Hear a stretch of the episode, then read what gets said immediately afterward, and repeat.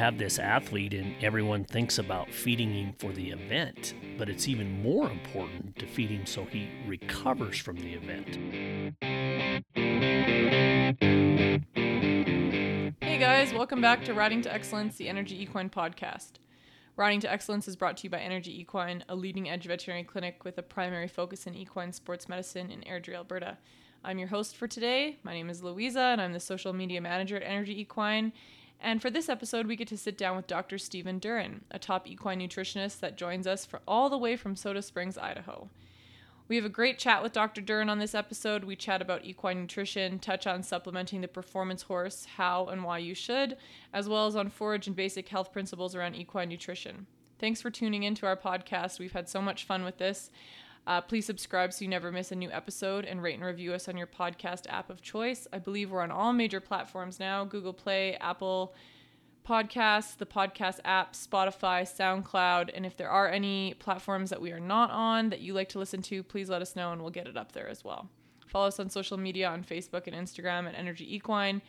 And if you have any great topics you want us to cover on the podcast, be sure to send us a DM.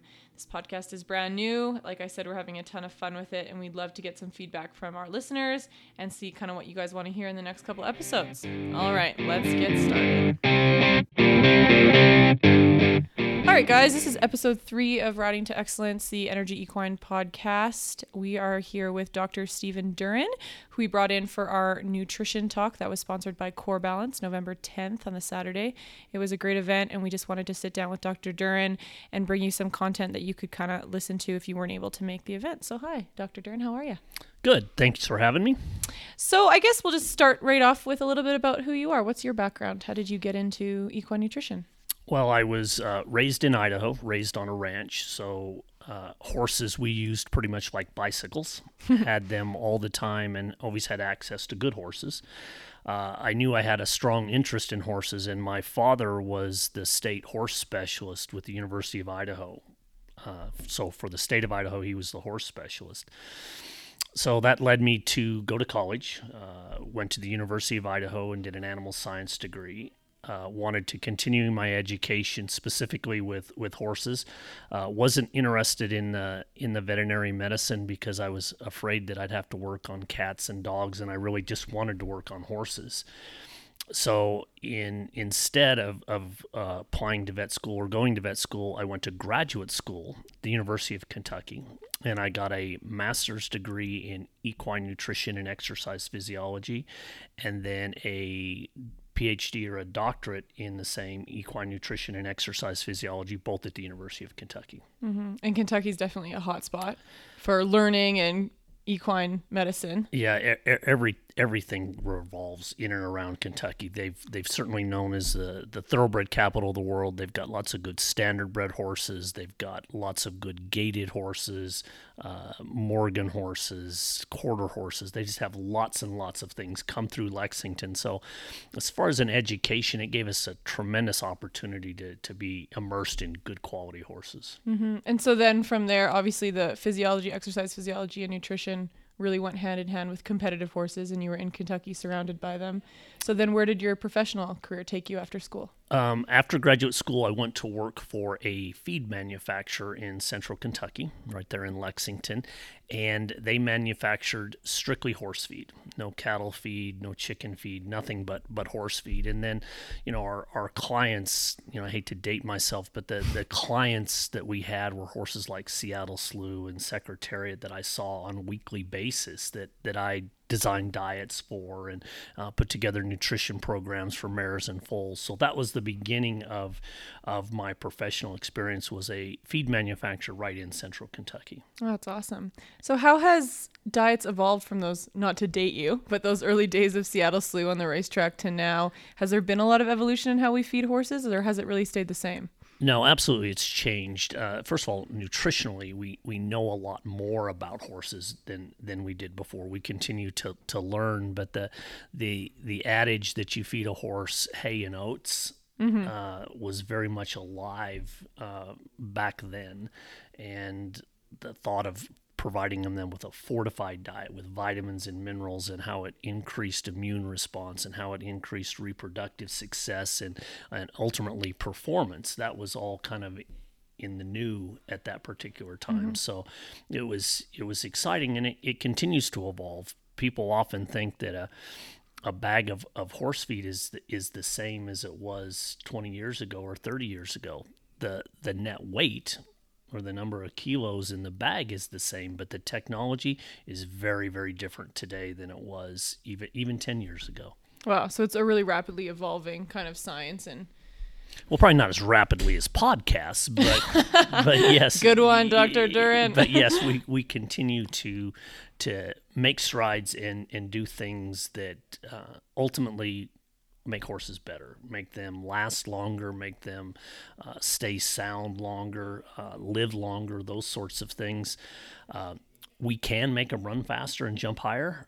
Uh, that's highly frowned upon with regulatory committees. Uh, we absolutely know we can do that, but now the focus is not that, but instead to keep them healthy, to have them recover faster so that you can go to another show quicker or you can perform again quicker. So that's our mm-hmm. focus now. I'm kind of jumping around a little bit, but we talk a lot about recovery in the clinic ourselves. And so, what are the aspects of nutrition that you see um, that aid and abet in recovery for performance horses? Well, first of all, you need to remember that when a horse performs uh, a forced activity or, or an exercise or a competition, they burn nutrients. Uh, certainly, they, they burn muscle sugar, glycogen, liver glycogen as, as well. That's a primary one. Uh, if they are if they don't have adequate stores of those, they'll also metabolize and break down protein. Uh, bone is constantly turning over as well. So you have this athlete, and everyone thinks about feeding him for the event. But it's even more important to feed him so he recovers from the event. So a diet that's properly fortified, that that has those nutrients, that has those uh, nutrients added at the proper time after exercise is very important and actually speeds recovery of those horses.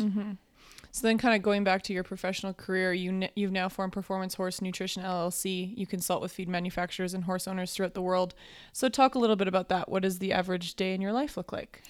Uh, yeah, so as a consulting nutritionist, that means that I don't work for a single company. I work for feed manufacturers in designing feeds. I work for supplement manufacturers in designing uh, supplements, and then I work a big portion of my time is with individual horse owners, uh, large breeding farms, large racing stables. So it's really taking the the science of nutrition down to the practical level and how can we integrate that on a practical level get the horses to do what we need them to do nutritionally to recover nutritionally. So that's my day day in day mm-hmm. out is is designing diets designing supplements designing feeding programs to uh, take the the science what we know scientifically from the lab and actually be able to translate that into uh, how many kilos of feed or how many dippers of feed or or uh, I guess the Canadian version, you know, how many Timmy Horton cups do I have to feed of this particular product to get what I'm supposed to do? So it's taking that science and then e- evolving that back, if you will, or molding that back to daily feeding programs for horses. And so for Energy Equine Core Balance actually was great enough to sponsor this talk and bring you in. And I know you've consulted with Core Balance on their line of products. So maybe just touch a little bit about that supplement and kind of why you see it as a superior supplement in the equine world. Yeah. uh, First of all, the and and we've talked about this in in the seminar. So if you were at the seminar and heard this before, but but supplements are designed to add small amounts of very specific nutrients. They will not replace water. They will not replace all the protein. They will not replace all the calories or all the vitamins and minerals. They're meant to supplement the horse with those uh, for a horse that may be deficient. Feeding excess supplement to a horse that's not deficient in those nutrients will not help you. In fact, it can actually hurt you because some of those can be toxic. So, in, in designing a supplement, in designing the, the, the core balance supplements and, and other supplements that I've worked for, you've got to have a very firm understanding of what the intent of that supplement is, and then understand the science behind that. What nutrients are important and what amounts are important, and then being able to put together a product that has those those informed intent and the nutrition to support that and put that into a product. Uh, and and there there are certainly a, a lot of good supplements that are, are capable of doing that. There's also some that that I guess I'd classify as horrific. Uh, very poorly thought out uh, with with no science or, or very little science or worse something taken from human nutrition that they think will instantly cross over into to equine or horse nutrition that's just not correct. So um, the the basis for any good supplement any good supplements there's got to be some science behind it. You've got to uh, go at it with trying to solve a problem read the science and then deliver the nutrients in an absorbable practical way for that horse. I think for a lot of us, you know, we see dressage to jumping to cutting to barrel racing. Those are all different and similar sports in many ways for the equine athlete. And I think nutrition can be really confusing. So, are you are you formulating diets for performance specific horses or is there a diet that you think is a great supplementary diet for all horses in the performance horse world? Well, first of all, nutrition absolutely for any performance horse. If you ask and you figure out what they're doing, all performance horses share in the fact that muscle contraction fuels performance. Mm-hmm. In other words, they have to contract and relax muscles to to move the leg to propel the animal across the ground.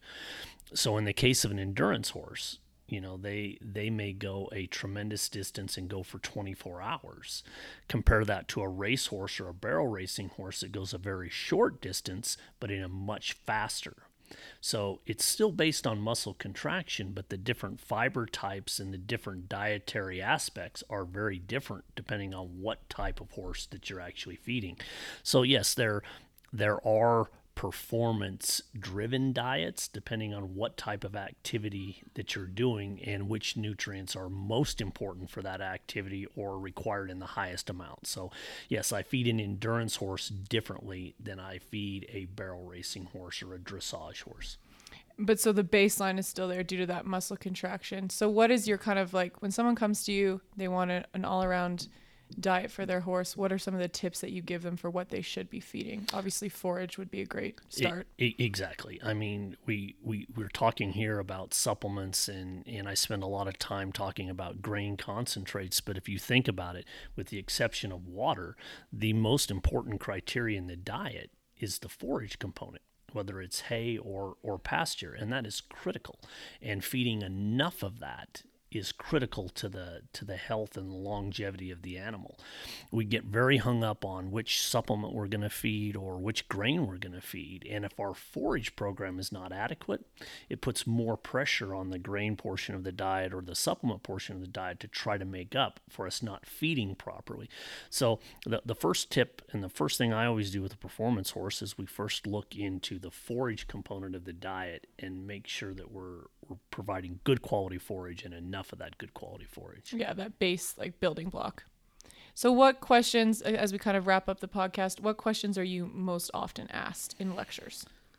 Uh, I actually wrote a book on this, uh, ironically, because I do lots of these lectures, and then I always sit on the plane on the way home, and I, I think of all the, the strange questions that I have, and I started writing them down. Mm-hmm. And so I got a book called The 101 Most Frequently Asked Horse Nutrition Questions. I would have brought that to Canada, but they would have seized it at the border and tried to trade me marijuana for it or something. But But you can probably get it on Amazon, I'm sure. Y- yeah, absolutely. Yeah. Yeah, yeah or performancehorsenutrition.com. So Oh, you we'll c- do that one. exactly. So you can get the you can get the book, but probably the the question that I get all the time is I have a thin performance horse. What should I do? And of course, you know, you you uh, address is there a medical issue that that has caused that. Uh, go through some of those sorts of things but from a, a strict nutrition standpoint i have a thin horse what should i do feed it.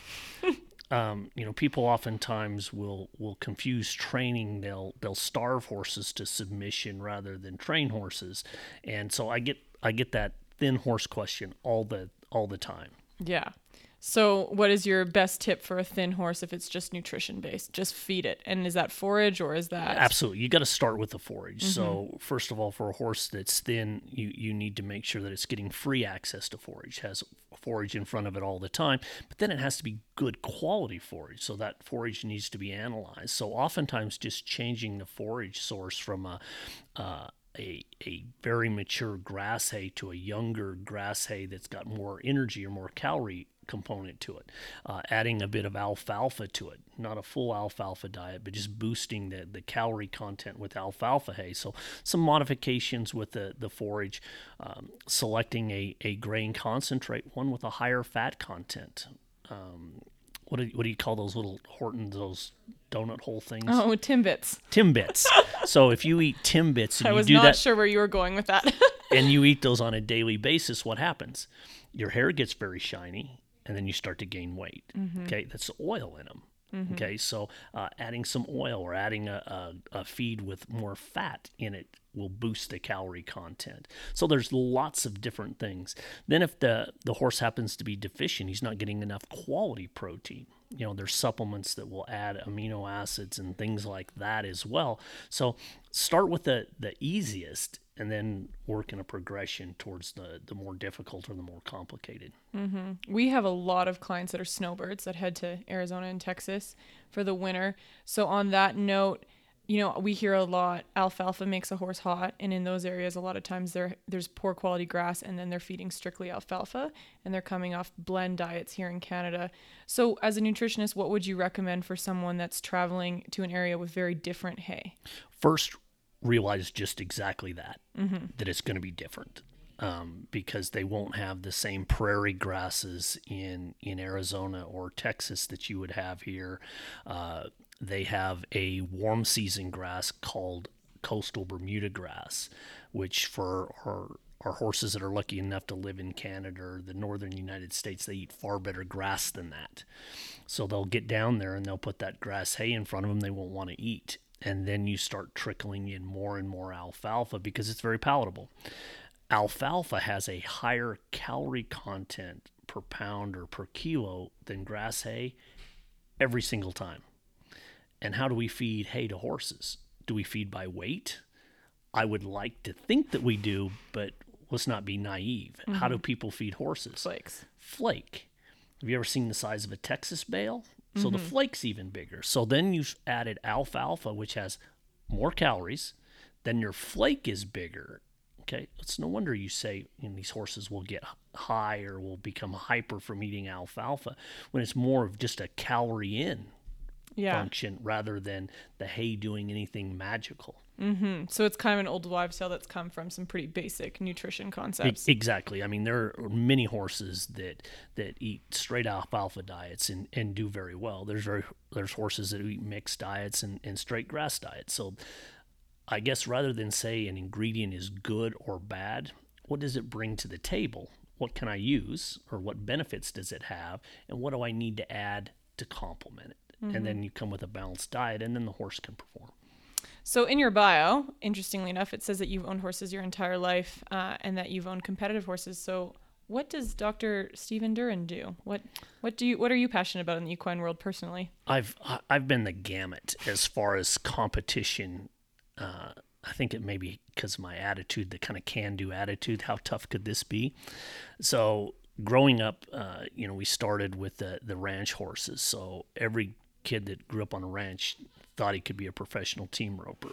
So I spent a lot of time doing that aspect of, of horses. And then uh, when I went to graduate school, I got more into the English side of things. And to actually pay for my wife's wedding ring, I galloped race horses, which is totally different than team roping because those horses only turn left and have no whoa to them at all. So that was very different. Then I got into fox hunting for a while, which was probably the funnest thing I ever did. Uh, gallop polo horses. Uh, now I've kind of evolved back. Uh, we own a ranch now, and so they're back to ranch horses. But I don't think that I have to be a team roper. I just chase my own cows. So I'm sure this is a redundant question, but what does a nutrition expert feed his ranch horses? What do you feed at home?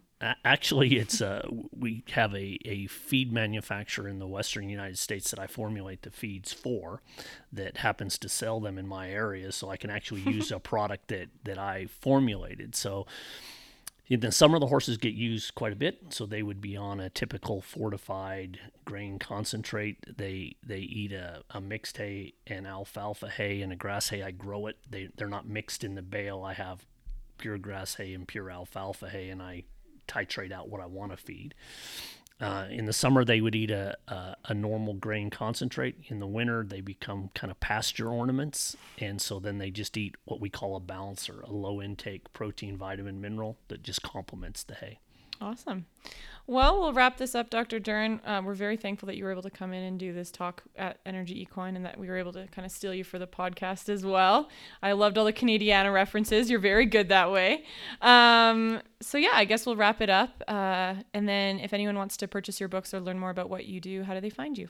Yes, it's at uh, performancehorsenutrition.com. Perfect. And you can get them right there. And uh, PayPal and all that modern technology. Yeah, so even Canadians can buy it across the border. Absolutely. Perfect. Thanks so much for being on the podcast. We really appreciate it. Thanks for having me.